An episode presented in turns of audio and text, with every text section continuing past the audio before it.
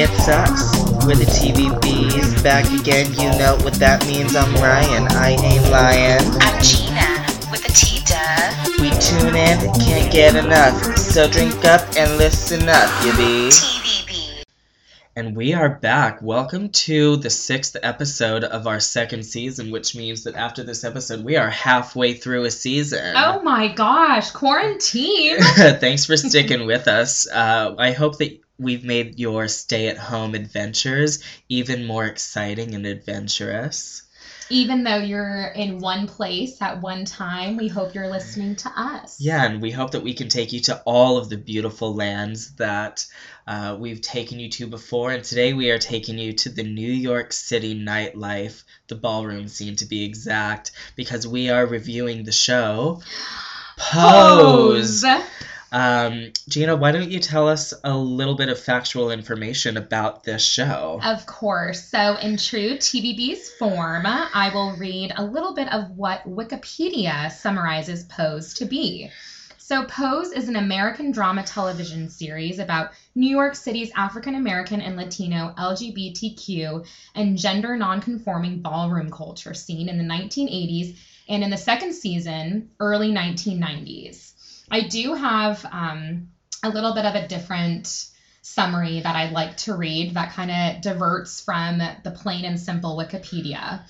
So, Pose is the first scripted series to center trans and queer Black and Latino people and their experiences in the storyline and place them in the writer's room and the director's chair. Work! Yes. Altogether, there are 140 or probably plus trans actors and crew members on this show and 35 LGBTQ.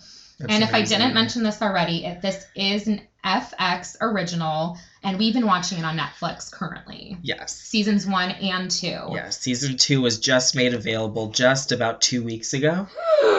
So if So you, we've been yeah. streaming. Yes. And between the both of us, we've seen all of season two. Uh, we kind of skipped around episode to episode to just kind of fill in blanks here and there, but anything that I don't know, Gina knows, and vice versa. Definitely. I mean, I'm just going to say it left me in tears. Same. I was getting really emotional the last couple emotional. of episodes. Um, all because it was all so beautifully done. It Mhm. really knows how to tug at your heartstrings and any you know, of course Gina's uh, LGBTQIA plus ally. Of course I'm part of that community myself. And so we both can relate to and know people that remind us of various characters. So Exactly. even if you are somebody that is uh, that doesn't have a lot of queer exposure in your life this It's a good place to start. it really is um, you know there are a ton of different queer shows right now queer eye uh, rupaul's drag race you know if we were to go back into the past there's like uh, tabatha salon takeover oh my god, um, That's really diving Tales deep. of the City, Queer as Folk. Uh, but this is a really authentic take on the show, which is really exciting.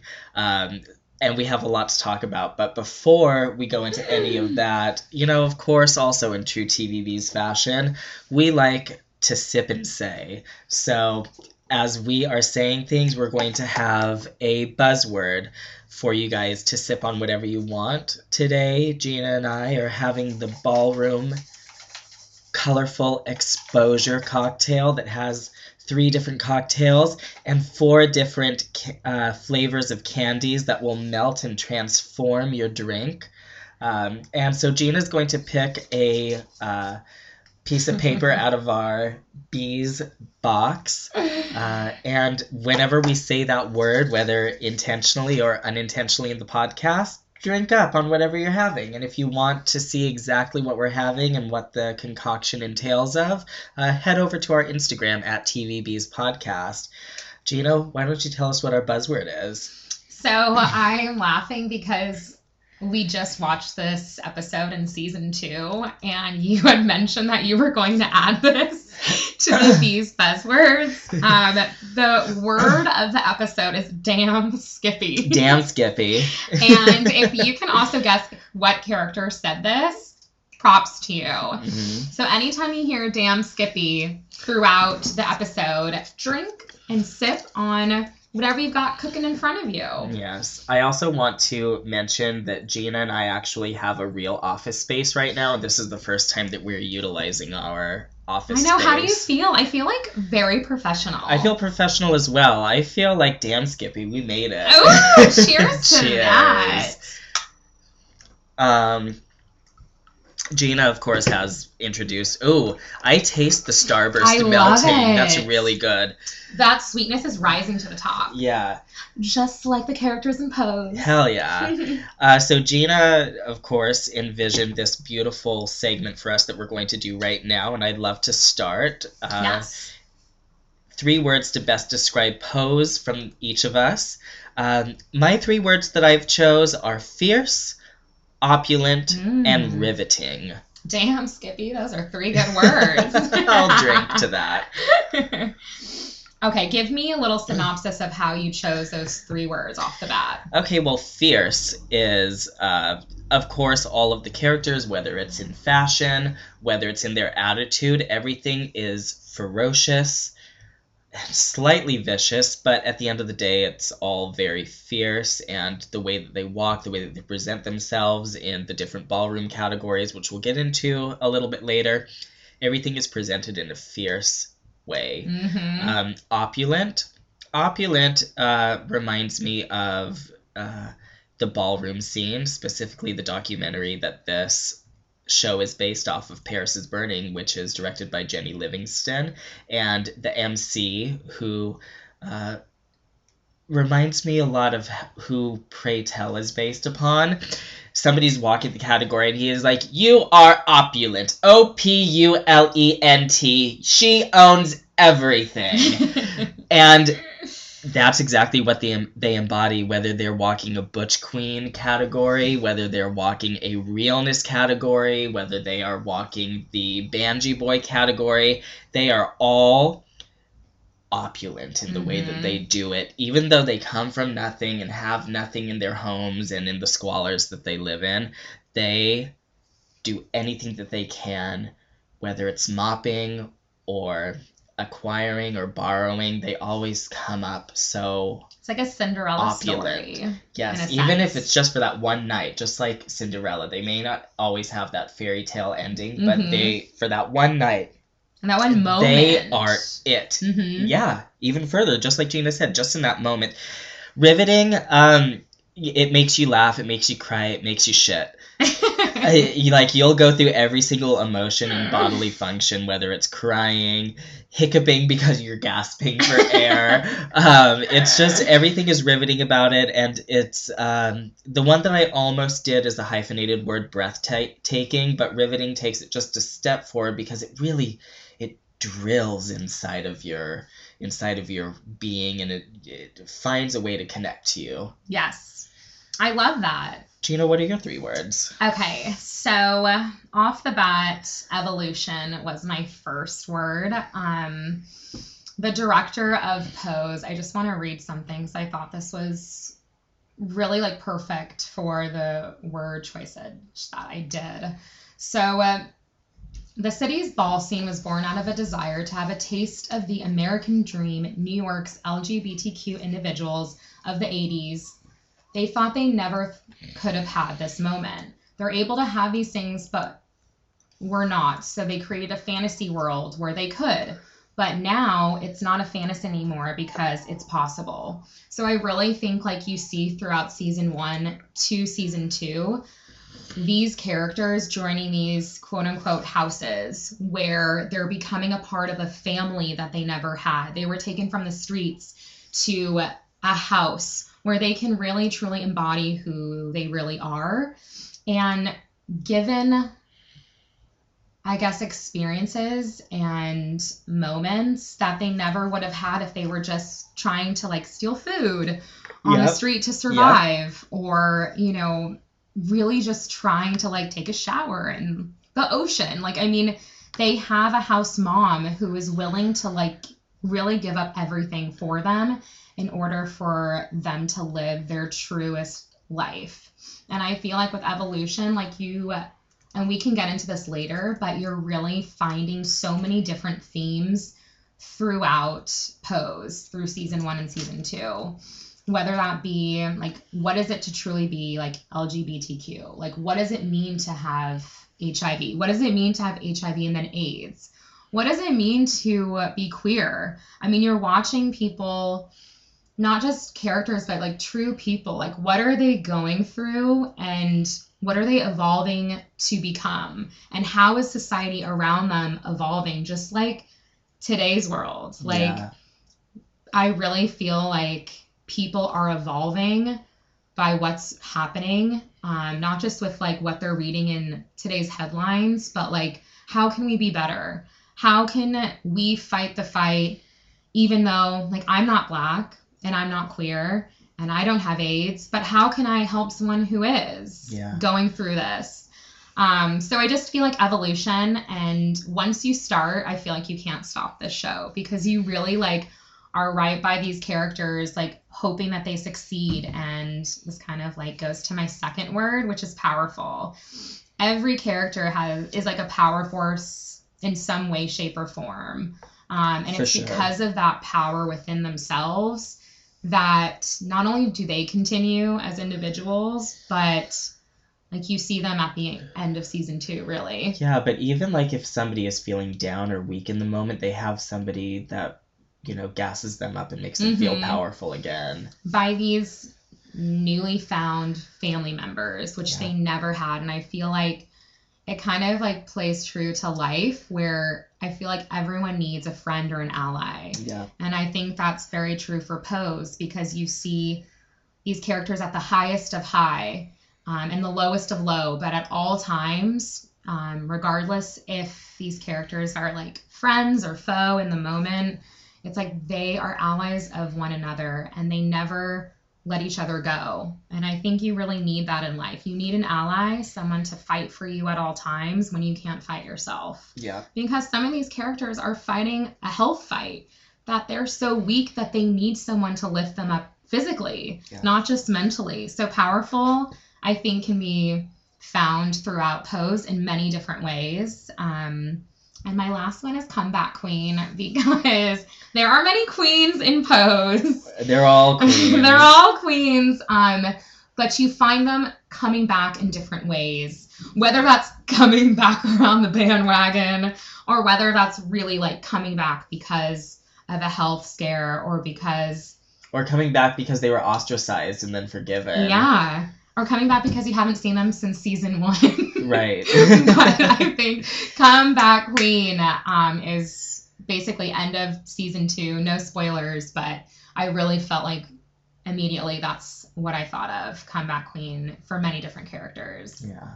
So keep those six uh, words that we, you know, wanted to best describe Pose and keep all of that in mind as we discuss this right after a break from our actual sponsor that's not us. Go figure. We'll be right back. Hey guys, we're Neptune Co. We make fashionable dog collars, leashes, and bandanas, and donate $1 or more for every product sold to nonprofit rescue organizations. This month, for Pride, we're doing something a little different. If you purchase one of our We've Got Pride bandanas, 100% of the proceeds will go to the Trevor Project, which provides aid and services to LGBTQ youth in crisis. Head on over to Neptune, the letter N, co.com to purchase yours today. Okay, and we are back. Um, thank you so much, Neptune and Co, for you know telling us a little bit about you. It really is an amazing company, and I've been around Neptune myself and seen him wear the fashions himself. And Neptune damn is Skippy, an actual dog. yes. um, so damn Skippy, good job. Um, Cheers to that. So to talk about the show, we're gonna do things a little bit differently. Normally we jump right into the show, but I want to split it up into four categories. So Category is inspiration. The inspiration, as I forementioned, was uh, Paris is Burning, which is a documentary that was filmed in the 80s by Jennie Livingston, and it followed legendary houses of the real New York ball scene. There are a couple of ball houses that are actually mentioned in the show, such as the House of LaBeija, the House of Mizrahi, um, the House of Balenciaga, and it And tell listeners, Ryan, if they have not watched Pose yet, what specifically is a house? So a house is your chosen family, and you all go to these balls, and these balls have different categories. Uh, realness is uh, a trans woman who looks the most real, unclockable woman. Mm. You have Banjee Boy, and they are the ones who originated voguing, and they are the ones that you see dipping and popping and doing all of the beautiful, fluid yet jagged arm movements, and they are just the fiercest. And they do some shit that it's just. It's, it looks almost like they're doing anti gravity dancing Mhm. and uh, then you have Butch Queen, which is like you know, uh, I consider myself to be a Butch Queen in drag. Very you, cut and dry. You know, it's a drag queen. You know, Mhm. it's a man. It's a, and then you have other categories such as face. Where they get up real close to the judges and they inspect everything. Is it blended? Is it flawless? Does it look like there's just color popping up from your natural skin? How are the teeth? Is that a Colgate smile? Um, and so these houses, they all uh, work together in order to gain as many trophies as they can, and they get scored. If you ever hear tens across the board, 10, 10, 10s across the board. that comes from the ballroom scene because uh, the judges in uh, in Pose's case, eh, they have five judges sitting at the table, and the MC is, you know, you better work. Uh uh you weren't coming up here in that little biscuit heel. You better show me what you can do in a stiletto. and then, you know, the judges hold up their cards almost as if they were in like the 1950s holding up cards for divers. Mhm. Uh, and when they get 10 10s 10s across the board, of course they're getting the trophy. And in, if there is a tie, uh, they would, of course, you know, have like some kind of tiebreaker. Like, okay, well, let's have you all walk the runway again, and whoever's the fiercest will get the grand prize in this. And then also, there's a step further.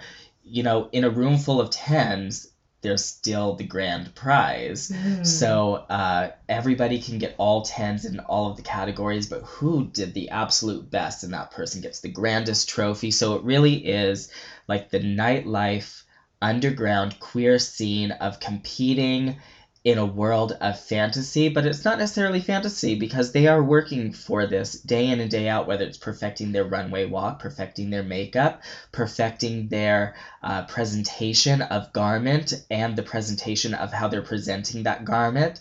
So there are many different levels to it, and it's amazing. And uh, Is there cash involved also? uh, gosh, just it's mainly trophies. You know, Okay. the, the these uh, the acknowledgement of like yeah it. these organizations they work they uh they spend all of their money on these uh trophies so their trophy is way better than gold because you know you could walk into another house and it, they're not going to have their cash on display but they are going to have their trophies on display. So it's almost uh, it's almost like uh, think of big game hunters and who has the biggest antelope head on their wall. Mhm. so a in good this documentary, uh, Paris is Burning, you meet several legendary characters such as Pepper LaBeija, who is the mother of the House of LaBeija, and the mothers of the house they uh, organize what the category is that they're going to be doing. Say, you know, they have people that are in Banjee Boy, people in realness, people in face,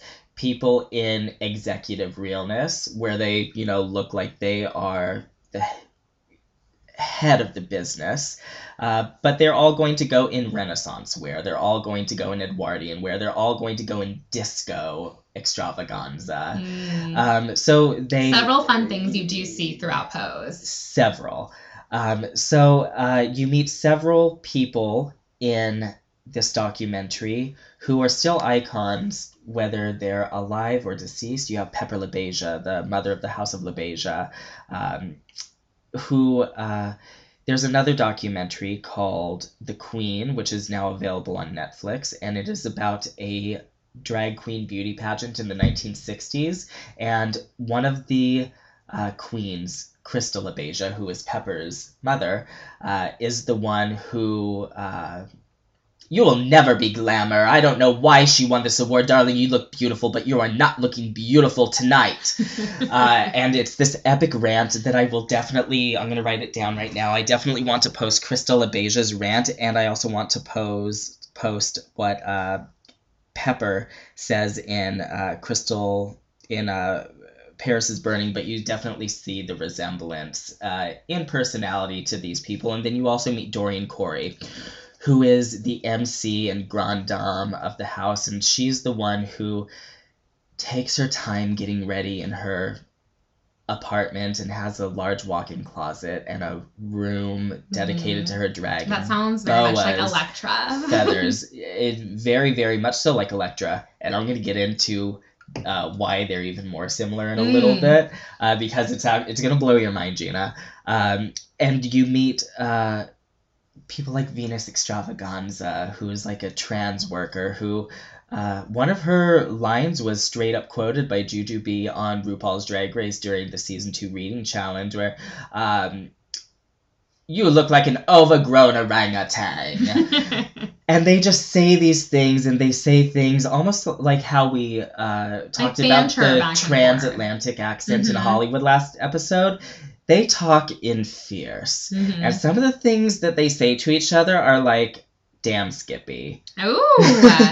um, so the inspiration is behind that show that documentary I do Um, have a question about the houses. yeah With each house, I know this is like a reoccurring thing we see throughout Pose. Are there specific rules? Like, if I were to join, if you were my house mom, hmm what would my title be? What are my roles? And like, are there specific rules that I have to follow or that are known? Back then, you wouldn't be able to perform in the balls. Right now, you'd be in a bio queen femme category. Okay.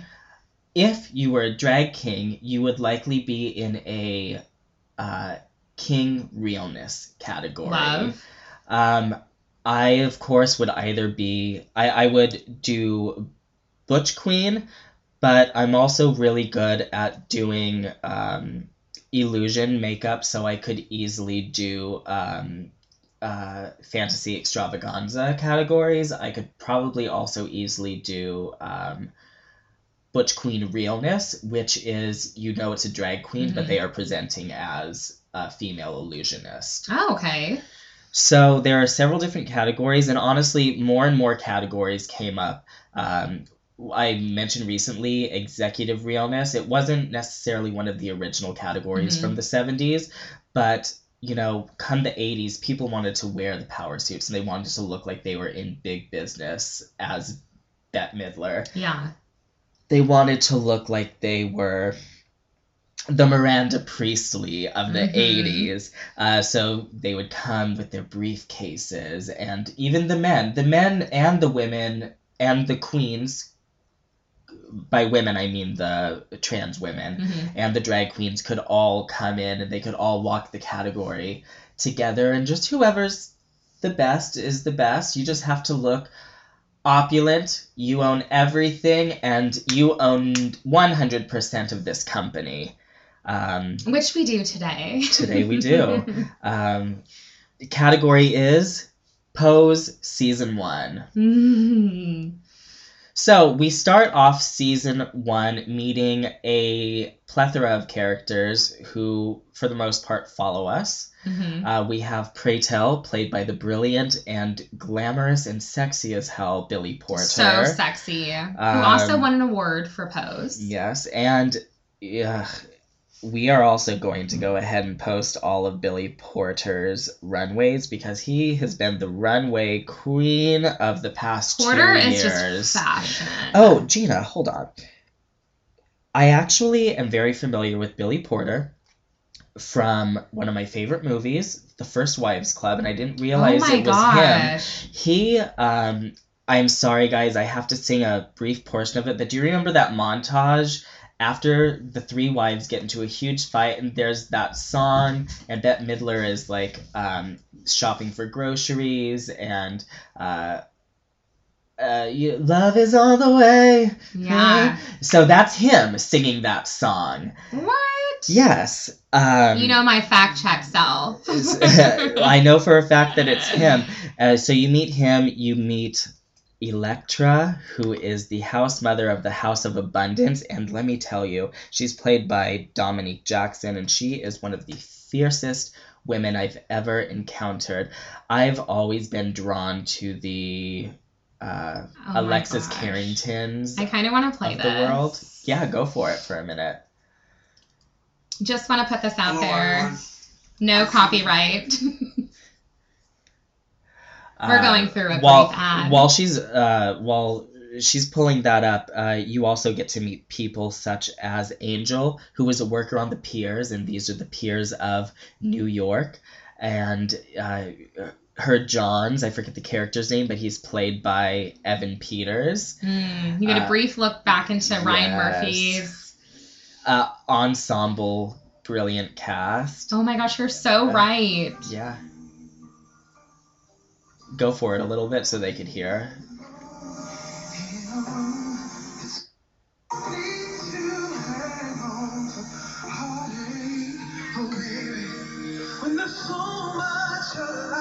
That silk shirt, that chest hair.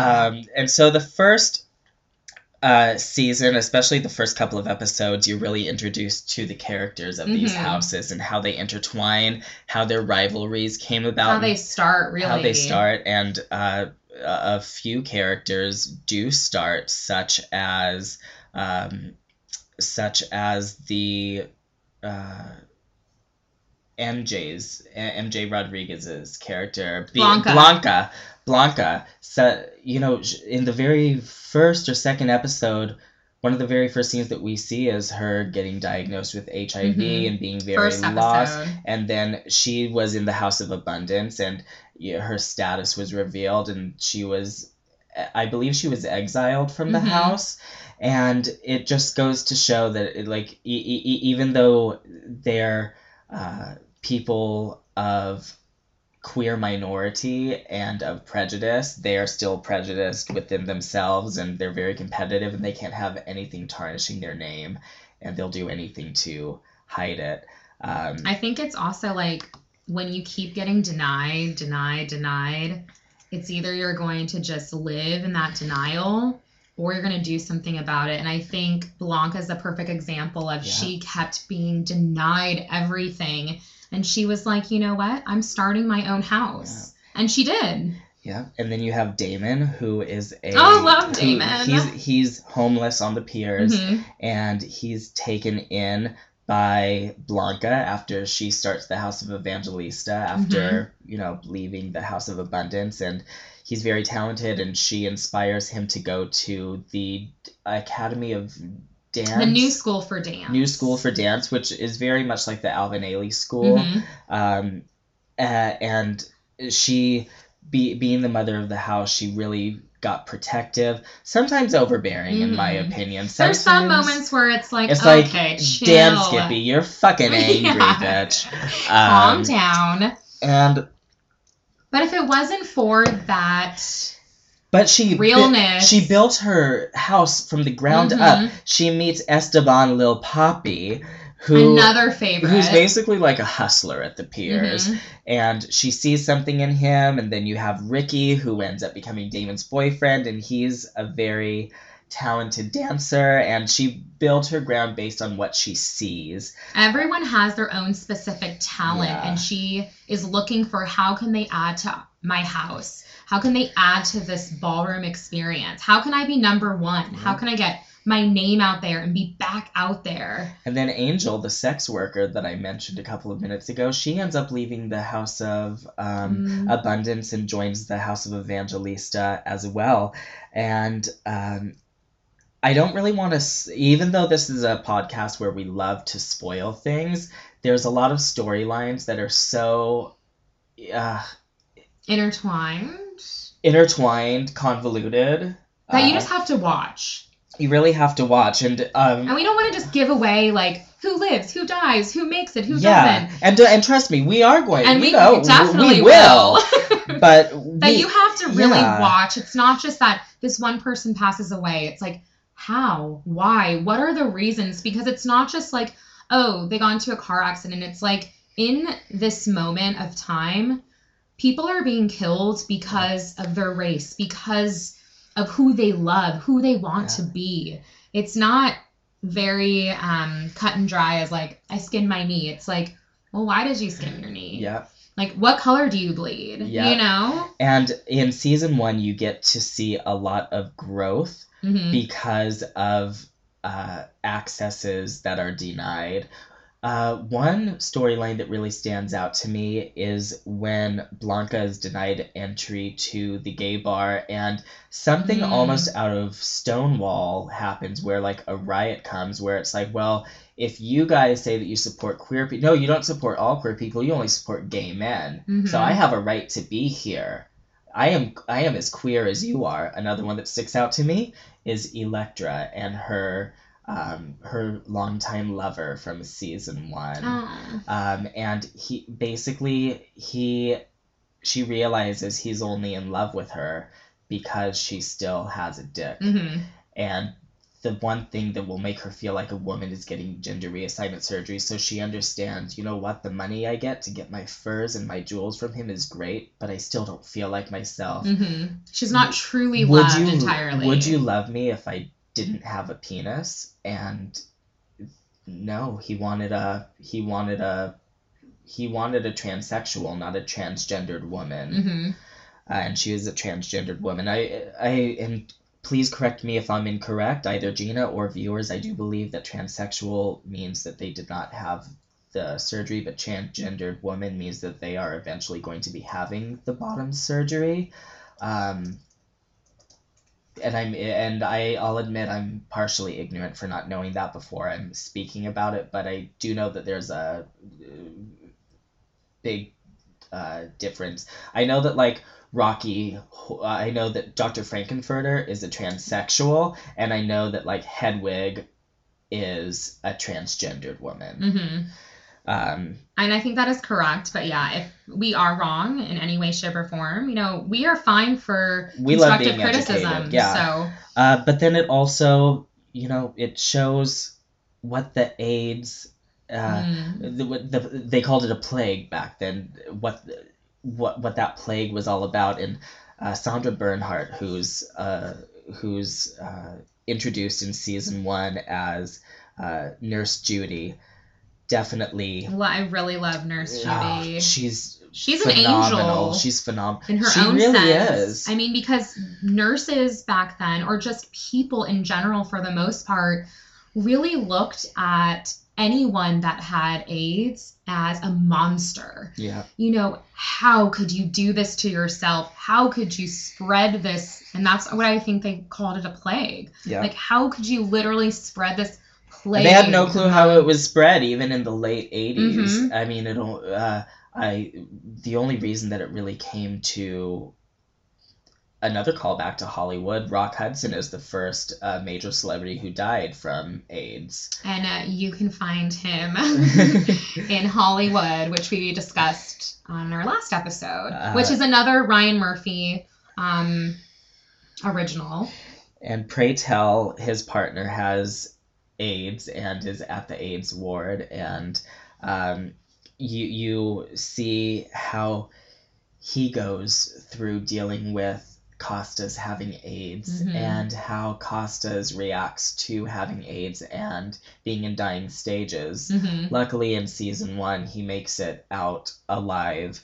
Uh, and then, of course, uh, the end of each season, after dealing with drugs and relationship issues and uh, phobias and hate crimes and the highest of highs and the lowest of lows for most of the characters. Um, each season ends with an episode, you know, celebrating the mothers of the year and how each person um, and how each mother helped each house grow, and I think that's Mhm. really special about the It end ends of each with like season. a positive triumph in a way. Yeah. Um, and the sixth episode of season one is called Love is the Message. And throughout the entire series, I think that that's what the root Mhm. of the entire series is about. It's about love and enjoying what you do.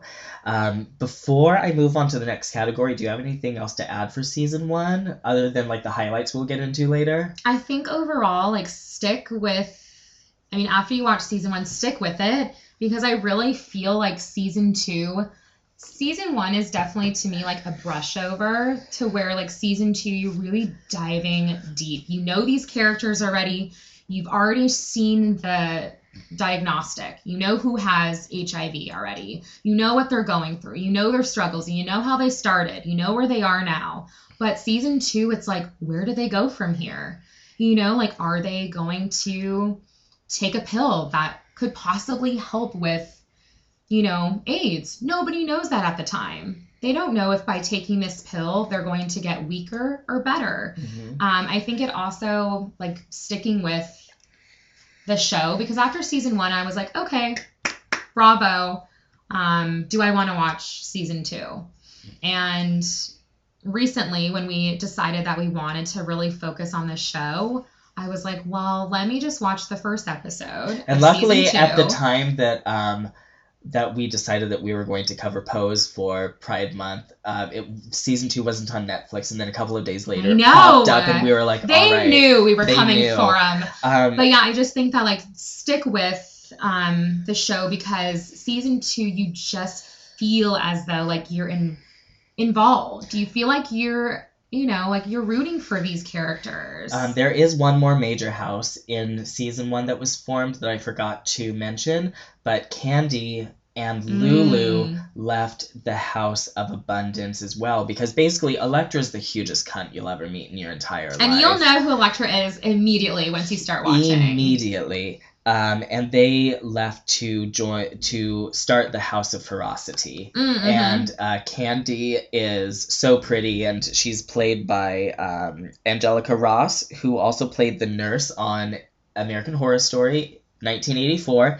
And then uh, Lulu is played by Hailie Sahar, who, in my opinion, is the most beautiful person She's in the cast. Um, uh, her and uh, Lulu, Electra, and Angel, all for different reasons, are perfect tens across the board in terms of body, look, attitude, passion, drive, all tens.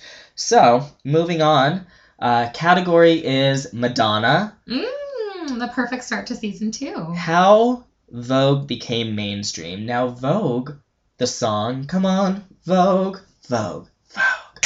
It came out even before, uh, after Jennie Livingston released Paris is Burning, but before, uh, sorry, after it was filmed, before it was released Mm. um, she brought what Vogue as a lifestyle and as a dance was to mainstream and made you know there were probably Karens in the 90s doing the Vogue dance and Madonna was also extremely vocal in making sure that her dancers were from the ballroom scene and she even though I'm not the hugest Madonna fan she without a doubt did a lot for uh, She was very revolutionary. acceptance of Mhm. queer people in the Definitely. in in the world and I don't think that we'd be as progressed as we were and we probably wouldn't have a show like Pose if it wasn't for artists like her um, accepting us and Mhm. introducing us to a straight artist that are like, damn Skippy, that's fine, good choreography. Oh wow, that's that's something different. When really it had been around for like close to 20 years prior to it coming out. So, uh, thank you, Madonna, for making it mainstream. And Snaps to you. uh, Hope you're doing well. Hope you're doing well, Madame X. Um, category is season two. The year is now 1990, so we're going a couple of years uh, ahead of time. And uh, Madonna's Vogue is the mainstream, and everybody in the cast realizes that they are going to become big, but a lot of people are scared that they are going to become a tourist attraction and they're going to Mhm. lose their authenticity. So in season two, um, we have Pray Tell. Uh, we learned that, you know, even though he's been hosting the AIDS ball for a long time, he comes out to a lot of people as being positive himself. Mhm. Uh, he still has HIV. I don't believe he has AIDS at this point at the beginning of season two. And uh, Nurse Judy uh, approaches Blanca and gets her to start AZT treatment, which is basically uh, T cell treatment via medication in order to keep the white T cells up against well, a it certain takes level. a little bit. It takes a little bit because uh, HIV and AIDS are the same exact disease, but it's not classified as AIDS until your T cells and white blood cell count falls under, I believe the number is 400. Mm. Um, and so season two, um, we have we get to see even more of Gina's favorite actress, Jiggly Caliente Oh playing Veronica. uh, sipping You're on so funny. sipping on uh, Slim Fast. Slim Fast, and the diet in that house. and Electra. She has no clue where to go. She she was homeless in the beginning of season two. She was homeless, to be- and she was just joining every house that she could. I mean, she was cut off by her Mister. I, I think his name was Jack. hmm Don't quote me on that. Um, oh, hold on. Back to season two. Evan Peters' character, he used to pick up Angel, and he was also married and straight, and then we don't see him at all in season two. So I don't know what happened to him. I feel like he might resurface in season three. Hopefully, but I hope not because I love Angel I and love Papi, Angel and Papi. together. Um, so we get to learn a lot about what has happened with uh, Electra, and actually, this is one of my highlights. So I'm gonna say Yeah. this, but then we also get to see things like Angel going to the Ford Modeling a- Agency and becoming a cover girl. She was the face of Wet and Wild. hmm She booked campaigns for several major BB. BB and several other um, major campaigns, all because Blanca for, uh, pushed her children to be the best that they could be. Papi, by the end of season two, becomes an entrepreneur. Uh, Not a drug Da- dealer anymore. Yeah, not a drug dealer anymore, darling. Um, Damon becomes a uh, dancer for Malcolm Lorenz, Mhm. Mick Lorenz European tour after graduating. He literally went from the, the Piers to Paris. Yes, Which is like Yes. outstanding. and um, one uh, parallel that I will say is that if you guys know about Venus Xtravaganza, Candy has a very tragic storyline mimicking Venus Xtravaganza's life that was very tear jerking. Um, and, you know, Ricky and Damon both auditioned to be dancers for Madonna's Blonde Ambition World Tour, which is the tour that I mentioned that she wanted queer dancers for. And And then Ricky got that part. Yeah. Because I didn't see that episode. and uh, Pray Tell uh, is intervened by Nurse Judy and Blanca to start AZT treatment, and he ends up having adverse drug reactions. So it goes to show what AZT can do and how much work it actually needed because Mhm. everybody does not respond to it as everybody Yeah. would. Um, uh, we get to see a few a major character deal with uh, drug use, and you also get to see all of the houses becoming stronger because you know the main house was the house of abundance in season one and now the house of abundance is no longer so it's like which house is it going to be Mhm. is it going to be the house of Evangelista? Is it going to be the house of LaBeija? Is it going to Well, be the house of Season had a new house, the House of Wintour. the house of Wintour, which is Electra's new house? Mhm. And she scoured people from the strip clubs, from the she went all over. and one of them, Gina, was like, "Is that Naomi Campbell?" And I was So like, pretty. "No." But then I saw her in the next scene, and I was like, "God damn it, she does look just like Naomi Campbell." so close. So But there's a, such a great Ugh. like winter is coming, and I was like, yeah. Winter is coming. And it has come in season two, Mhm. that's for sure. Uh, but one thing that's really amazing is uh, one of the uh, judges from the House of Xtravaganza is actually played by somebody from the Real House of Xtravaganza that Venus came from in uh, Paris That's is so Burning. awesome. they were able to bring a lot of not only queer people but people from the ballroom scene. And one thing that I really love is that they um, That's like a little of Easter egg for like someone yeah. like you who like has followed, you know, this documentary and just like follows like Rude RuPaul and just everything. I'm glad that you mentioned RuPaul because um, even though I don't believe, no, he's not mentioned in the series because he No. didn't become mainstream until like 92, 93. But wouldn't that be something? if in he like had a season little... three? But you have contestants from RuPaul's Mhm. Drag Race. Um, Peppermint, who is a trans woman who was the runner-up on season nine. Uh, she plays somebody who has to do with my uh, with my highlight of uh, of Ms. Uh, Electra in season two, and then uh, Jiggly Caliente, who, who who's uh, that's her stage name. Her real name is Blanca uh, Bianca Castro, and she uh, plays Veronica, who's a part of the House of uh, Ferocity Mhm.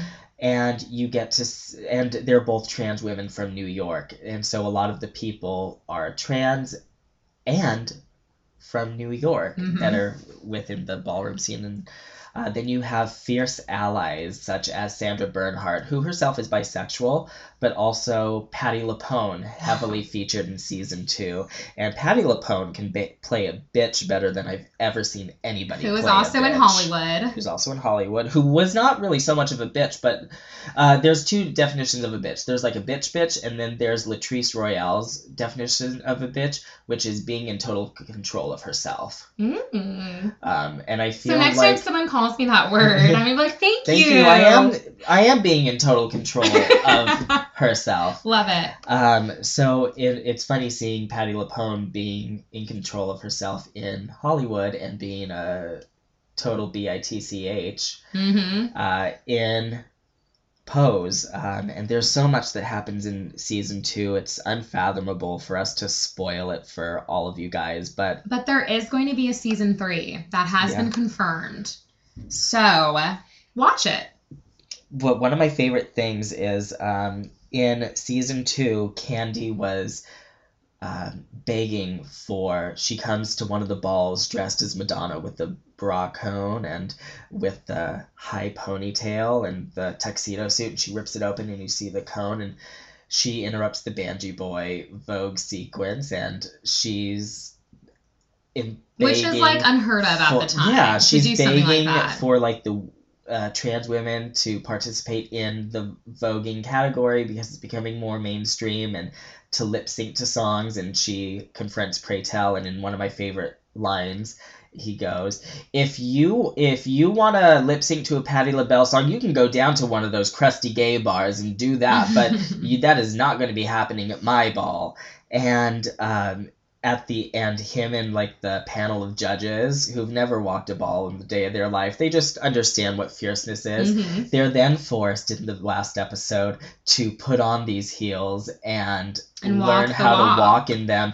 And uh, Pray Tell's like, uh, uh these are too high, and and Electra's like, well then, I well that's exactly the point. I am going to hold you to the same standard that you've held us to. You sound for all of exactly like years. her. I love her accent. Uh, so she's from Trin- the actress herself is from Trinidad and Tobago, and everything that she says is very controlled and contrived, and there is a lot of over enunciation of the words. a lot of over enunciation, even when she's like, hello. But I've seen I've seen her Gina in doing actual interviews. and what is she like? Okay, actually, I just watched one today that she did. and She was giving this press conference. She, she says, "No longer am I going to ask uh, your permission to be accepted. I am going to demand it." Oh wow.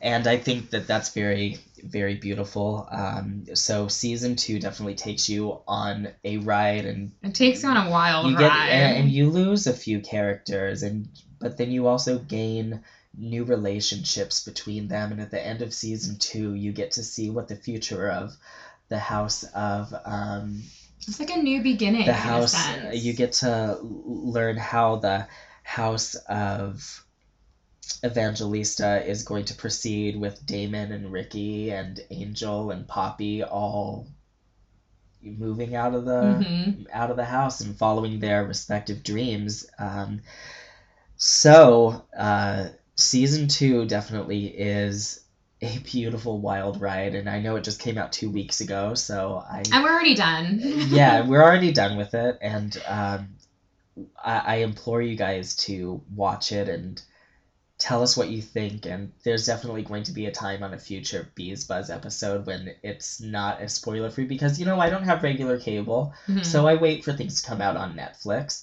And so even though people might have watched it live last year, this is my first time Same. watching it and um, I, I think it's beautiful so it ends in may of 1991 and then we'll see what goes on from there maybe rupaul who was a huge part of the new york scene in like I feel like Rue has to he has to he was sort of definitely more of a club kid hmm he definitely was a club kid versus a um, a uh, ballroom queen, but uh, yeah, um, I think right now is a really good time to move into our high our top three highlights of Pose. Uh, Yes. Why don't you start us out?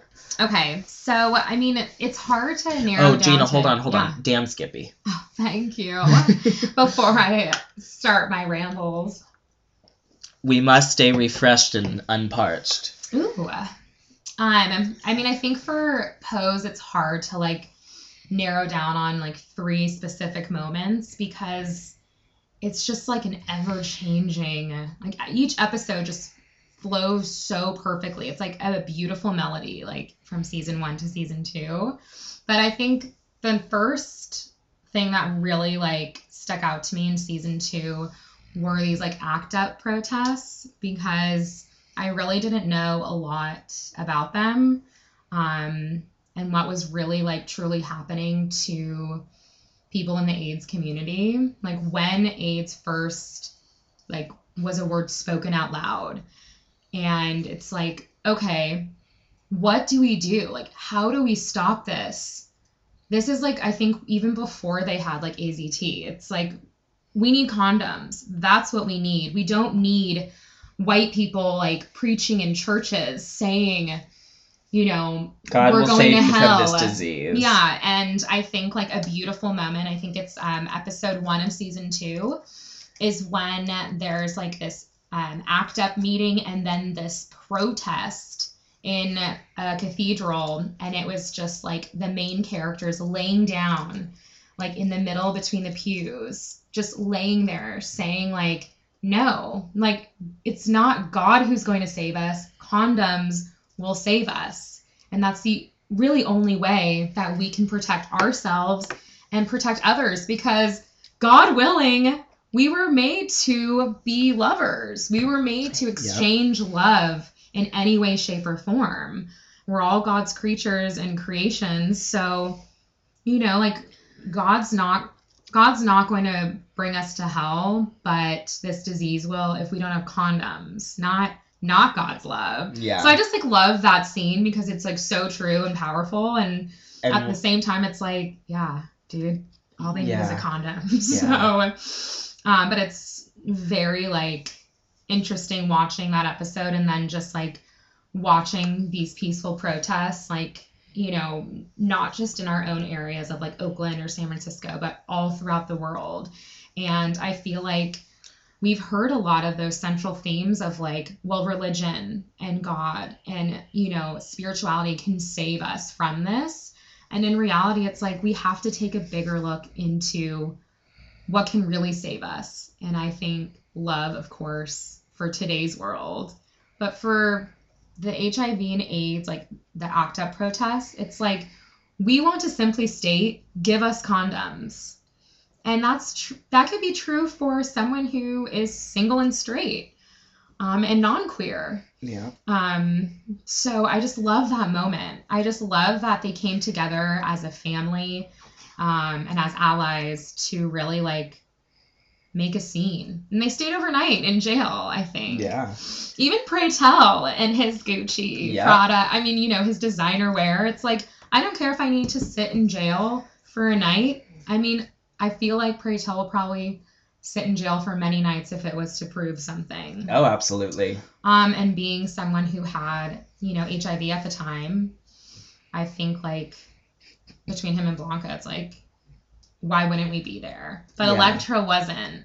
But I do think, and I know we'll talk about Electra more later because this is Ryan's one of his faves, if not his favorite. My favorite. Um, but I feel like you see Electra in that moment where Pray Tell is just like basically a big fu. Mhm. Like you're gonna come to the ball and you're gonna look, I mean, obviously stunning. Mhm. Um 10, 10, 10s across the board, but you can't show up for us outside of this. Um, so I think like that's very interesting. You see Electra really form and become an ally. Yeah. You know, she kind of lost herself along the way.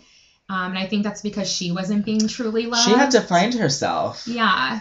Um, but then she realized like these people have my back even though like I didn't have theirs. Yeah. And so you just watch her from the moment of like that protest not being there to at the end being there for Blanca, being there for Pray Tell, really being there in general and then winning. I'm just gonna say it, sorry, spoiler alert, but like mom of the year. Yes. So I just I love that and I love how like one of my words like the evolution of this character and the evolution really of like these protests and how like over time like they found other drugs and ways to make like these drugs better so they're not Mhm. killing people Yeah. faster than they are helping people. Yeah, for the most part, they truly are better, but there still is a huge stigma around HIV and AIDS, Mhm. which is ridiculous to me at Screw this point. you. It would almost be like confining people because they have cancer. Yeah, and it's like you have cancer, ew, gross. Yeah. But if you told me you have COVID, I might be like, okay, can you go in the other room? well, yeah, you can't get AIDS or cancer from breathing on them unless. But the thing is, people back in that time period, you because it was so spread. new, they had no idea. So they thought if you coughed on me, just like with Yeah. COVID, it's like, oh wait, so I have AIDS now because you just coughed on me. and you said They just didn't educate themselves. And you said earlier, like about the AIDS monster. In season two, we find out that all of the people dying of AIDS are put in mass graves on in Hart Island off of New York because which is very eerily true to like the COVID patients Yeah. as well. they had nowhere to and, and that actually them. did happen. I looked it up after watching this episode, that episode of Pose, and uh, Pray Tell goes to see uh, Costas, who unfortunately passed away by season two. He goes to see him, and he's in an unmarked grave, and I'd say there's what maybe like a hundred graves in each And they're like trench. spray painted with the names or the like number, the numbers. number. They're all a number. And I mean, that's just, and I think that probably is like true with like the COVID cases. I'm sure it was a bit different, but it's like, it just shows that like with these mass, like COVID is, this is a pandemic, but with HIV, AIDS, like what was happening at that moment, it was not a pandemic in the sense of what we're going Mhm. through right now. It's like there are ways to help, but at the time, people instead of helping were hindering. Yeah. I think. Um. Anyways, but I just I loved that moment, and I love the transformation of Electra, and I just love the overall sense of like people coming together to fight a good fight rather than like tear themselves down. Um, because the only way I really think you can get better, whether it's AIDS or just any type of like general sickness, um, is by like someone being there for you and really like having your back.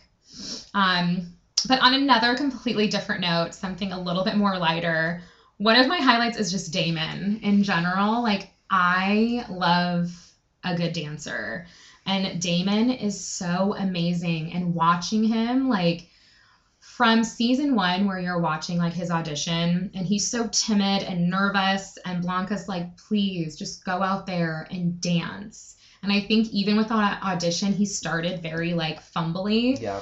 And then he just like transformed into this like little beautiful butterfly but then like again the evolution of dance like we see just like vogue in a whole different sense like you were saying and then damon just like transforms vogue Yeah. into like his own and then he's like teaching vogue classes at because he didn't have a job At and the Y. Blanca's like, well, I just signed you up at the Y to teach Vogue. And he's like, you can't do that there. And she's like, oh, I just put up a sign in the sign up sheet and just Yeah. wanted to see who would sign up.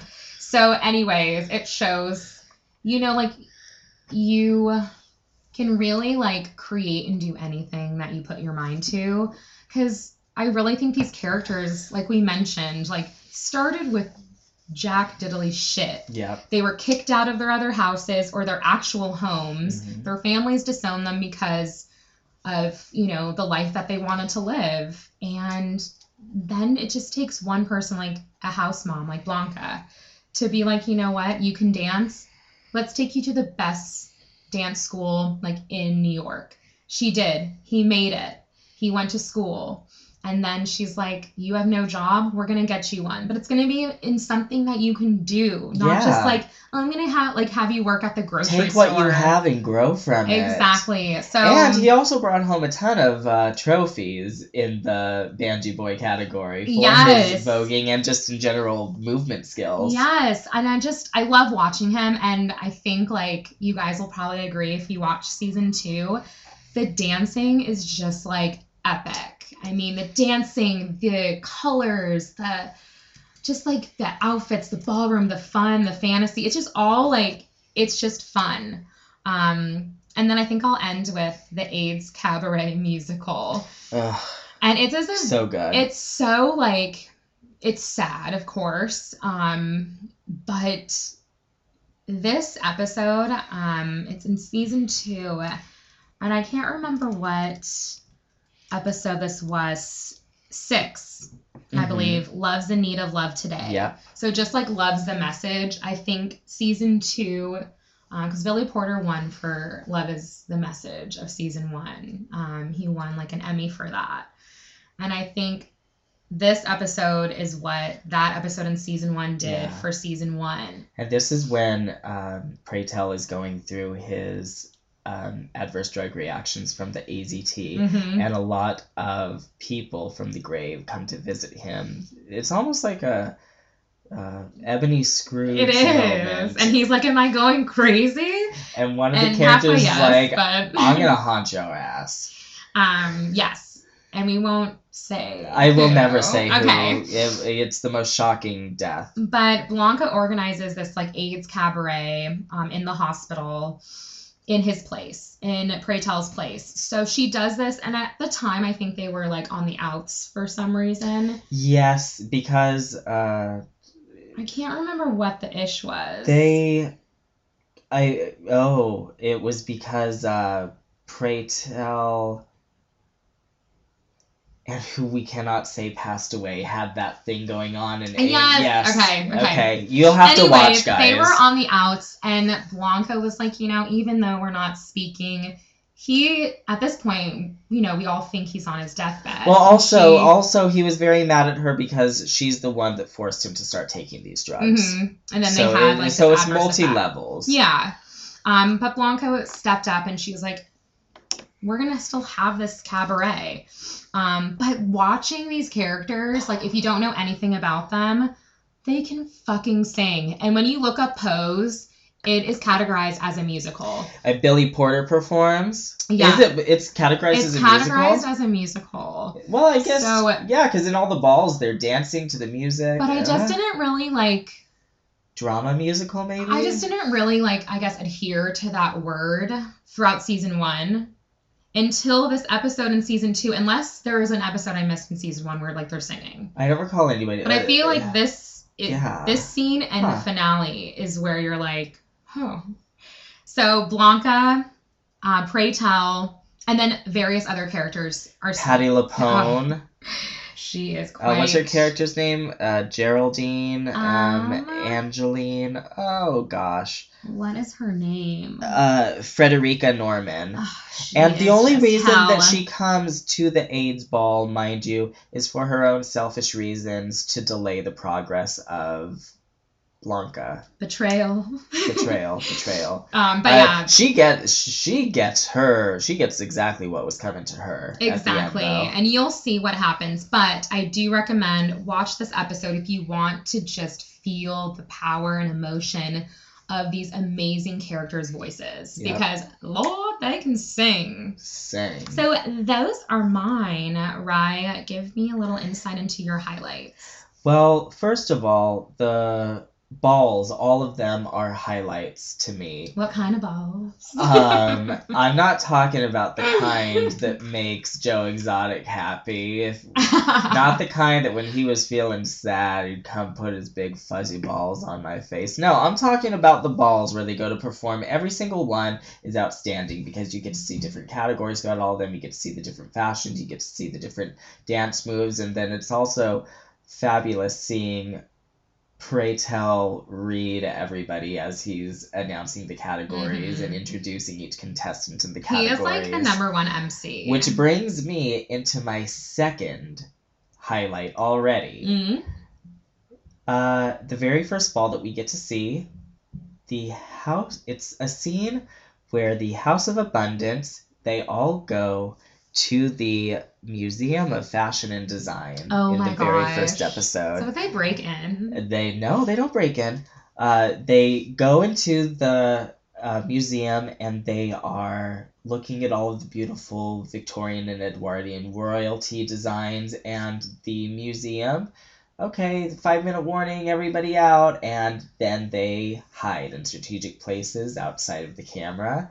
And as soon as everybody's gone and the security guard locks the door for the night, what they do is they proceed to rip all of the mannequins of the costumes. They proceed to Mm. break the window to get out of the um, out of the uh, museum, and they head to the underground ball. They get ready backstage, and they all come in these elegant couture, royal I remember that. uh, garments, and and everyone was like, say what? and they come in and they are just everything and they end up getting grand prize of the night and then the police bust through the door because they're of course chasing these Yeah. people and they realize that they're going to the ball and electra in the most elegant and catty fashion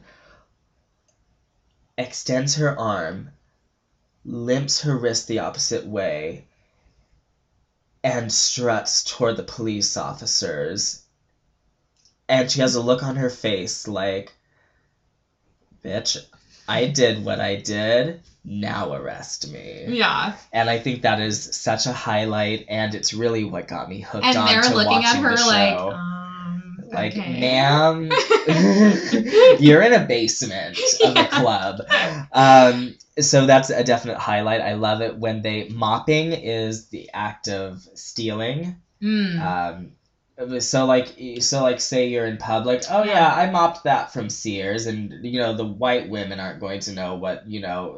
Oh he oh that was you know he acquired that somehow. Mhm. No, mo- he they they mopped that full museum of everything that they wanted to wear for that night, and the, museum got everything back, I'm sure, but they got their trophy. Um, my third one is my third highlight is happens in episodes two and three where Electra she's being a little bit mysterious about exactly what she's doing in uh, and how she's getting money and how she can afford things and she's working at this restaurant or she's working somewhere that they know isn't open at nights but she's out all night and she comes back with all this money she's actually working as a dominatrix a mistress at the hellfire club and she has I feel like it's like so perfect for her. is so good. And she walks into the room. Are you ready for your beating, you little bitch? And I would be so um, frightened. can you imagine me playing Electra in the Hellfire Club? I could actually kind of see it. I can kind of see it. Um, she's just whipping people, handcuffing them, and she's uh, she's actually very clean cut. She loves her Crown Royale. She loves her. What drink does she need to get through the Remy. conversation? Her Remy. She needs her Remy. she loves her vodka on the rocks, uh, but she's very anti-drug. hmm It's something that repulses her. Except this, she has this client, Paul, who I did not see this loves episode. taking amyl nitrate, which is poppers, and loves doing cocaine, and that'll keep him up all night. He pays her extra so he could do these drugs, and she comes back with thousands of dollars. One, and then the next time he comes in, he goes, uh, "Oh, I am you know." Oh, I had such a bad day, you know, the new partners, they're busting my balls. She goes, listen, I don't care about what you went through. You are, you're on my time. And then he proceeds to give her money, gives her extra money to do, uh, for him to do drugs. And then uh, he brings a gift for her, which is this gas mask that the poppers screw into. So he gets like a slow dose of it. And he wants to be put in a sling. So he's put in this sex sling and uh you know of course he gets the extra money so now and he says i i can you come back in 20 minutes? Uh, that way everything will really hit and i'll really enjoy my beating and sh- now she says whatever you want i'm on your time. Because of course now he's paid her Yeah. and you know whatever you want. Um so she goes into the uh, green room, the dressing room that all the dominatrixes have their lockers and their lounges, and she is having tea. She's reading a magazine. She goes back in. All right, are you ready? And he says nothing. And she takes off the mask, and you realize he's overdosed on these Oh, on this amyl nitrate, and he's choked on his vomit. And it's coming out. She has no what to. She has no clue what to do. And this is when you're introduced to Peppermint's character, who is like, oh no, yeah, you cannot go to the police. Uh, what happened to me last summer was I was, you know, servicing a John. I got beaten, and they believed him because he was a white man. They didn't even take a word from me, and uh, it's really interesting because you get to meet a character from season one that we haven't mentioned yet, and this is somebody who is giving uh, illegal injections at pumping parties, and I she- need one of those. and basically she's like uh, injecting Fix-a-Flat into these trans women's Mm. cheeks and asses to give them the bodies and the faces to soften them and you know make them more feminine and fierce and so she goes to them and they proceed to put his body in a suitcase and take him to the to Electra's new house uh, new apartment where she's you know housing her house and she has she, she finally has the walk-in closet that she needs to hold all of her furs and luxuries Let's be honest, that's really why she started her own house. seriously because she was tired of being told you can't have the closet use the space under your she bed also was tired of having really horrible meals. Yeah, you you want us to have these 99 cent meals and cheap Parisian wine and ex- expect us to be grateful to you Watching her put the hot sauce on the popcorn was amazing. and then and then she was so pissed off at the popcorn and Slim Fast. She okay, She well, Real Housewives she, of New well, Jersey wait, wait, wait. First of all, she was having the spaghetti 99 cent meal and flipped the table. And then a few scenes later, maybe in the next episode, she, uh, you know, they're having Slim Fast shakes and popcorn with hot sauce because that's that. all they could afford because Candy had to get her manicure Yeah. and um, and her manicure was nice. Mhm. Uh, and then she rips the tablecloth off and everything falls and poor Jiggly Caliente is just looking hungry. And um and they say what the fuck was that? She goes, "It's my new signature move." And I was like, damn. At that moment, I knew she was going to start her own house. Yeah, so she starts her own I'll house. call for my things. and it's a and then they proceed to sew him into a vinyl tarp, and the pumping party woman says, No seams, no holes. He starts to decompose, and he's all over your shoes. So, and then, so they pack him up real tight. After they sprinkle him with lime, they shove him in a trunk, and this is a callback to uh, Paris is Burning because Dorian Corey, who I mentioned in our intro, uh, after she passed away, they found a mummified body in her trunk. Oh my god. Uh huh. And with a single gunshot wound to the head with a note saying something along the lines of, I'm so sorry, but I had to do it. He tried to hurt me. And she just had And we don't see this And this is the same exact closet that she was interviewed in doing all of her getting ready for Paris is Burning. Mm. So, So is that uh, a foreshadowing to possibly season three? Uh, no, I think it was just Or a fun callback you think that's dead to like gone? actual uh, queer culture. But I, if Electra ever does die, I hope it's like there's a body in her closet, a mummified body. So those are my three highlights of the show, and just like Gina, I did have a hard time um, narrowing it down to just three, but. I managed to do it. Those are the moments that intrigued me and kept me wanting more. Well, now I want more in terms of season three. Me so, Me too. Let's go. Let's go. Um, I know that we recently were talking about Slim Fast and going on a diet, so please enjoy this next message from Fat Snacks.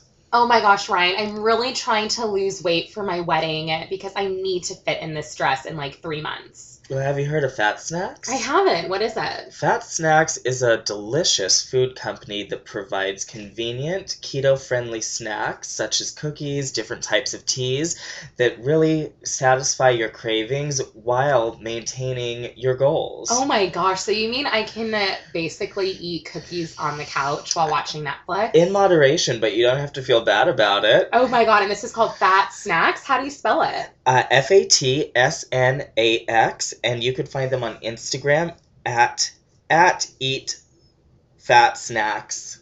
And if you use promo code SNAX5, you will get 5% off of your order. Oh my god, that's amazing. I can't wait to try it and hopefully look damn good in that dress. You will, girl, you will. Thanks, Fat Snacks.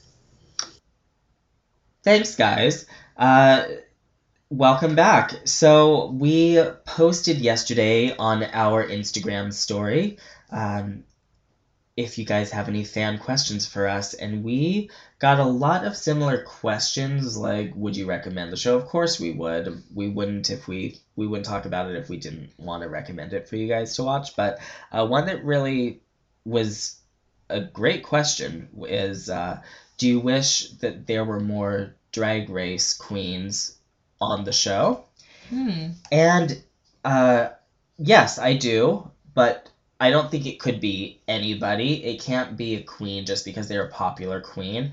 I do believe that they either need to be involved in the ballroom scene or they should be trans as well. Uh, Or like a, a quick cameo. a quick cameo Even. would even be great. Like, uh, So I feel like I these would love roles to were like made for people that have Yeah. never had acting experience before. yeah, well, yeah, a lot of A the lot of- a, a lot of the people within the houses. Yes. Exactly. Um, but like Mariah Paris Balenciaga is the only queen on Drag Race to be actively involved in the ballroom scenes, and she's actually at legendary status in the ballroom scene, and she's of course a part of the House of Balenciaga, and I would love to see her make a cameo appearance or be a character on the show. I would love to see the House of Balenciaga on uh, I feel like season that- three. Electra's house would be very interesting to have Totally. an alumni.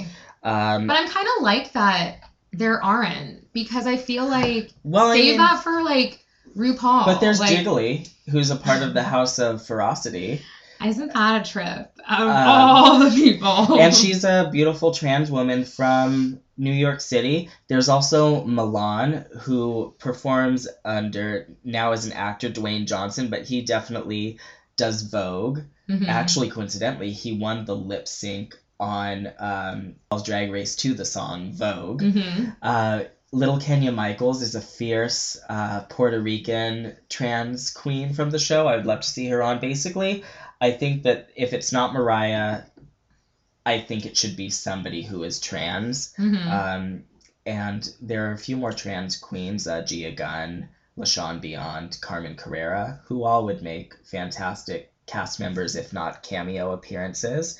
Um, so thank you for that question. Um, but I mean, at the end of the day, I love the authenticity of these people being brought in right off the streets Yeah. because it really does seem very real. totally. In the why and is thanks for asking a real question. Thanks for asking. For. I, I appreciate that. Um, next question: What is your favorite pose? And we can't really describe them, so how about you go to our Instagram and we'll show you show what you our ourselves. favorite pose is. Love that. And if you have a favorite pose, send it to us and maybe you'll find yourself on our Instagram story. Actually, if you do, we will feature you on our Instagram story. No questions asked. Show us your favorite pose. Um, okay, so now in true TVB's fashion, My favorite part. I love BuzzFeed quizzes. If you listened to Bees Buzz last week, you know that I temporarily beefed with them, but I'm over it now. Um, we're going to find out which pose character we are. So let's just take the quiz Let's together. do it. Uh, the first question Which are you best known for? Uh, there are six different options. Out of all of these, you know, I do think people recognize me for my attitude out of all I of agree. these. I'm gonna say my dancing skill. And I agree. And I don't have like necessarily like an attitude attitude, but I people people I I'm definitely not like anybody. he means to say he's unique. Yes. Uh, what's your favorite Ah, holiday? Halloween. Now, my favorite holiday isn't here, but I'll say Halloween as well. Can you guess what my favorite holiday is? It's not here. Uh huh. I thought it was Halloween. Well, my favorite holiday is my birthday. Oh, see, as I said, unique. uh, choose an 80s jam. These are all really, really Oh. good. I wanna dance with somebody. I'm choosing time after time. Choose a drag race star. Ah!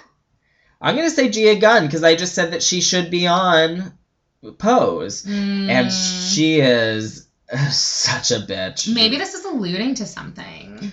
Uh, choose a legendary house. House of LaBeija, of course. House of Amazon. I'm gonna go with hell no. I like House of Dupree. House of Dupree, okay. Uh, and choose a ball category. Ooh, sex sirens. Uh, bitch, butch queen up in pumps. Oh my god, can I go first? You can go. Guess who I got? You got Pray Tell. Damon. You got Damon. Okay, so I've got a big heart and even bigger dreams, which you'll move heaven and earth to achieve. Your natural born talent gives you a major leg up when it comes to your career, but being the curious lover of life that you are, you're understandably distracted by both new passions and people. Don't be afraid to explore these paths. Just make sure to figure out and set your priorities. Nice. I got Blanca, and my laptop immediately died after I got that answer. So I won't Oh. post what that mean, like what it describes. But the thing is, I just lamented to Gina this morning, like, God, she gets on my nerves so damn much. But maybe she gets on my nerves because I'm also as relentless as she is. Because they're one and the same. yeah, it could be. Maybe. I'll never know. I didn't have time to read that. that Um, damn battery. But actually, it died at the perfect time because this is the time in true TVB's fashion when I skedaddle for When about 10 minutes. Ryan makes us drinks.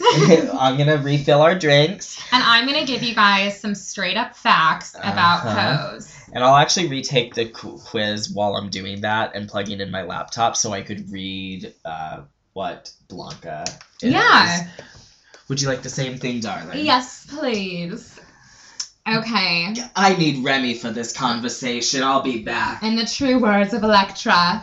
Anywho's, so as you guys know, I love to fact check, and this fact check is brought to you by BuzzFeed.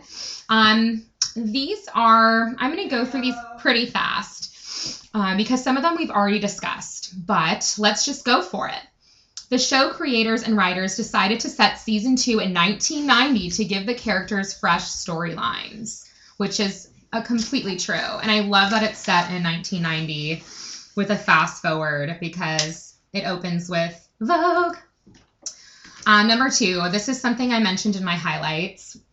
Because that year in 1990, we witnessed many historic pop culture events in the LGBTQ community, like national protests demanding more inclusive access to HIV medical care and the debut of Madonna's Vogue. Tony winner Billy Porter poses Pray Tell will be joined this season by fellow Tony winner Patti LuPone, which we discussed a little bit earlier, and you'll definitely see her in full force, and you can make your own assumptions um, of who you think she is and how maybe she changes towards the end of season two, but I'm not going to go into that. Um, Indya Moore, who played Angel, also auditioned for the role of Blanca and said they related more to her than to Angel. But the show creators decided they were meant to be for Angel, and the actor performed that iconic diner scene between Angel and Stan at the audition. I'm actually really happy that she was Angel because if you continue with season two and watch like her evolve as a character, you'll really see that she is Angel. True and true. Ryan Murphy knew they'd found Blanca after MJ Rodriguez auditioned with that powerful monologue about Damon getting into the new school's dance program, which he did. Angelica Ross thought she'd blown her audition, but it turned out that Ryan Murphy had liked her performance so much that he created a new character for her, Candy. MJ and India both starred in the ballroom themed film Sunday Church before becoming lead co stars on Pose. MJ also worked with Billy in the 2011 off Broadway revival of Rent. That is so cool. I did not know that, but yes, Queen.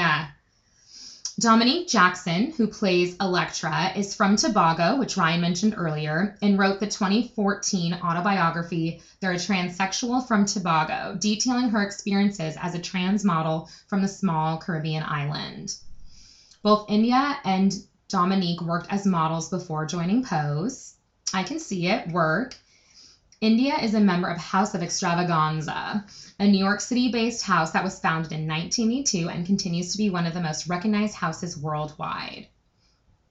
Ooh, the character Damon's storyline parallels with Billy's real life storyline. They are both 17 in 1987, raised in Pennsylvania, and aspiring dancers. They both left home, although Damon was kicked out while Porter made the decision to leave. Love this next one. Pose is the first scripted series to center trans and queer Black and Latino people and their experiences in the storyline and place them in the writer's room and director's chair. And like I mentioned earlier, there are 140 trans actors and crew members on the show and 35 LGBTQ characters who aren't trans, representing more than half of the total cast and crew. A majority of the cast came to Pose with very little to no on camera experience, having never worked on a soundstage or been directed before. Love that. All of the actors and writers have opened up about experiencing homelessness, harassment, and abandonment, as well as supporting themselves with sex work, often in hostile environments. Number 17. The series has also had a major impact behind the camera too, with Janet Mock becoming the first trans woman of color to be hired as a writer, producer, and director on a television series. Co-creator Steven Can- Canals penned the first draft of the Pose pilot in 2014 while attending UCLA's grad film school. Number 19. Jennie Livingston's classic ballroom documentary, Paris is Burning, inspired the show's concept. And number 20, Steven said he pitched the show 150 times before he finally got a yes, which came from Hollywood mogul Ryan Murphy. Yes, and that is how we came to Pose today. I'm back. I'm going to be in your house now. Wonderful. So, Ryan, I think we discussed this a little bit earlier, but I think this is super cool in terms of like, this is one of my favorite fact checks, and it's about the director of Pose, um, or one of the directors of Pose, and how she like just signed this like huge Janet think- Mock. yeah, Yes. this huge like multi. Let's see. Three-year, multi-million dollar deal with Netflix, and she's the first trans woman of color to do so.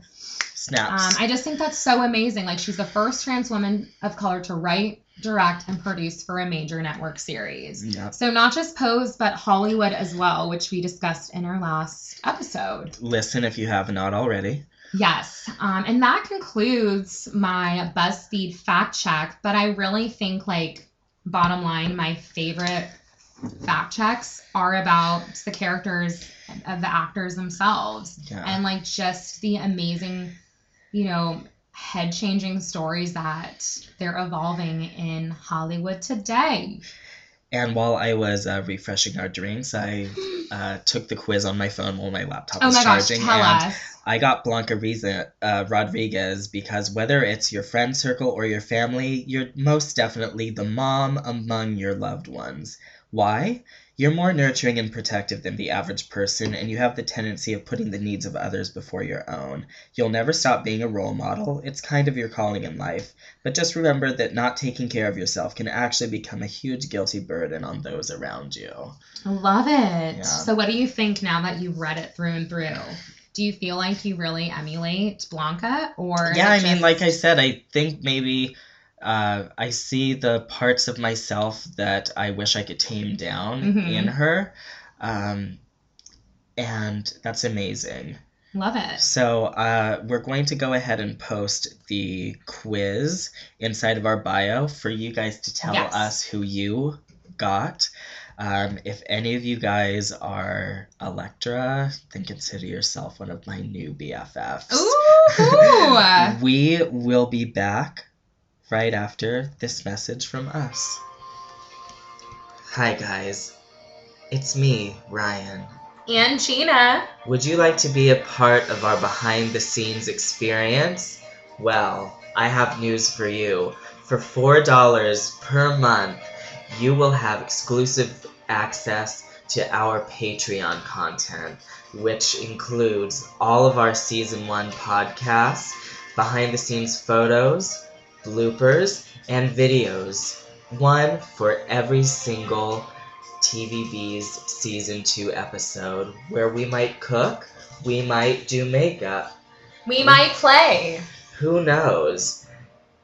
The experience is all yours. Join now. Link in bio. We promise you will not be disappointed. New content weekly. Cheers, ya bee.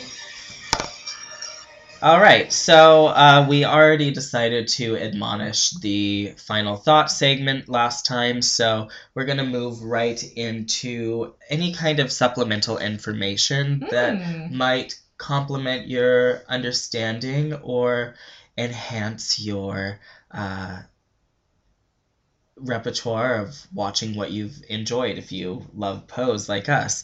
Uh, I highly recommend that you guys watch Paris is Burning. I know that I recommended that to you guys last season when I watched RuPaul's Drag Race. So, again, I've already talked a lot about Paris is Burning, and uh, you really get to see these characters in real life and who these characters in Pose are inspired by.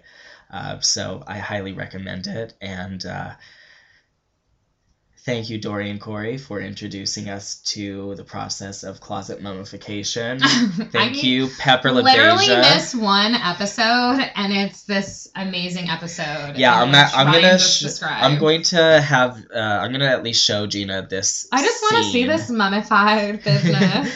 um, and also, like, you get to see legendary houses such as the House of Mizrahi, the House of LaBeija, uh, that are still thriving today. Um, so watch Paris is Burning, uh, and then also watch The Queen, which is available on Netflix, and you'll get to see Crystal LaBeija. And uh, while Gina gives her supplemental information, I'm going to pull up uh, the famous monologue of Crystal LaBeija reading. The Okay, so Down. mine is from HBO Max, um, which if you have HBO Go, you might have an upgrade to HBO Max right now. But there's a new show called Legendary that's out right now, and it's so funny because in this article that I'm reading, it literally says if you haven't watched Pose, if you haven't watched RuPaul's Drag Race, if you haven't watched Paris is Burning, then this is the show for you. So the basic concept of Legendary in the first season, eight houses compete in nine balls. In each episode, except for the premiere, the judges will decide who reigns superior and who goes home. The last house standing will win a hundred thousand dollars.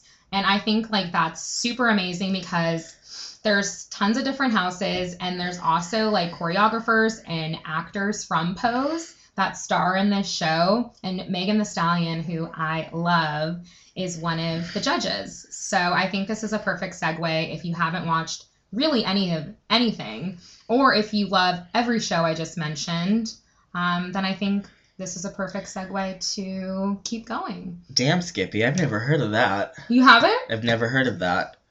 And it's so cool. Like there's so for example, there's one, two, three. There's like more than three houses. And the end is like who reigns supreme. So I chose House of Ninja for that quiz you just gave Mhm. us. And that's actually a house on Legendary. Oh, nice. Actually, if you guys watched America's Next Top Model, Willie Ninja from the House of Ninja was uh, one of their pose instructors for several seasons. Yeah, who's on this um work. who's on the show Legendary. So check it out, HBO Max. Um, you guys want to hear a little bit of Crystal LaBeija? Go for it. She didn't deserve it. Answer me. You're not speaking from the damn camera. You have a mind. Do you think she deserved it? You know she didn't deserve it. All of them, the judges knew it too. But she was terrible. And her explanation for why she wanted the money. To put it in the bank. She's not getting any money because Sabrina is not going to pay her. They're good friends. It's only publicity and it's bad publicity for Holland all the rest because I'm declared as one of the uglier people of the world. And next time she should drop And her outfit off at the cleaners before she wears it on stage. She better get the hell back to Philadelphia because she's one of the worst. And where's Miss Sabrina? She was not sue the bed. I will no, I didn't sign it. release. And if she releases any bitch on me, I will sue the fool. She won't make money off of mine, name dog. She can make it off of Harlow and all the rest of the fools that will flock to her. But not Crystal, darling. Anybody but her. You can take all the pictures you want of me, but I better not them on the street because it's over. Um, get a picture with me and Harlow and we'll see which is more beautiful, darling. The judges didn't have any taste. It was with you that the judges were with, darling. You were in it. It was all week, two weeks. Monique told me not to come. That's why Monique is not here, just because she's one of the. Monique, darling. Monique was not here as a friend of yours. She's a friend of mine, darling. Monique, would you tell her why you didn't come? Because she knew it sick to her. She said, Crystal, darling, don't go. Because you're not going to get it. And that's why all the true beauties didn't come. It's in bad taste and you're showing your color and you have to. I am, I am doing it back, but I got it. I have a right to my color, darling. I beautiful. and I know beautiful. May I say this to you? Taking the wrong way. Shit, she look bad. And no way what you thinking about it. She said that. and uh, if you're a fan of RuPaul's Drag Race, you might have seen Aja portray Crystal LaBeija in the Snatch Game Challenge, which was also very phenomenal. So, uh, yeah, definitely watch those. I guess this all leads to one final question. hmm Who are King and Queen B? Ooh, King B is Pray Tell, Queen B is Electra. Um, I agree with Pray Tell, but I'm going to have to say Miss Angel hmm is my queen. Um, not my mother of the year, but I just love her so. She's a. Uh, and I can't wait to see where she goes in season three. She's a close second for me. Um, And Electra's growing on me, I will say. When Ryan told me that before we watched season two, I was like, oh, no. And then like I mentioned earlier, she is evolving. Yeah. And I can't wait to watch episode three so I can see her ass take this body to mummy form. and actually, after like episode four, he's not even mentioned. So, yeah, so I think we're done with like I- that yeah. storyline. Um, so in true TVB's fashion, we only rate things on a scale of three, B plus, B or B minus, and uh, on the count of 3 Mhm. let's announce what each of us think it should be. One, two, three, B A plus. B plus. we Uh, I- both agreed this um, episode and last episode. yeah. Um, Sometimes we're not in agreement. Yeah, sometimes it's like a B plus and a B minus from each of us, but for me it's an A, a B plus Same. because it is A one material. It Great draws, writing. Yep, great it draws from history while making it fantasy, just like and Hollywood. fun. And um, honestly, the ballroom scene holds near and dear to me. If it wasn't for me seeing Mariah Paris Balenciaga on season three of Drag Race, I probably would have never started doing drag because she inspired me to uh, want to live a part of that scene. Uh, And, And- how can listeners find your drag performances and or At- poses? at Orchid Queen. That's orchid like the flower. Queen spelled K W E E N, and um, I definitely am inspired by the ballroom scene because you see versatility in all kinds of drag and all kinds of looks, but also it rings true to everything about me that is queer, whether it's uh, a queer friend I know or somebody that I'm going through. Every single storyline is something that I've seen in life. Um, so that's really, really phenomenal, and it's amazing to watch it unfold and be loved by millions of people around the world. Um, next week, we are going to continue with our. Um, queer series and uh, it's going to be a very surprise episode so be on the lookout on our story to see exactly what we're covering but i promise you it's going to be gay 10, 10, 10s across the board. oh yeah, category is gay. category is that's all folks we'll see you oh, next Oh no, week damn Skippy. damn skippy one last cheers Cheers, you bees. be you be buzzin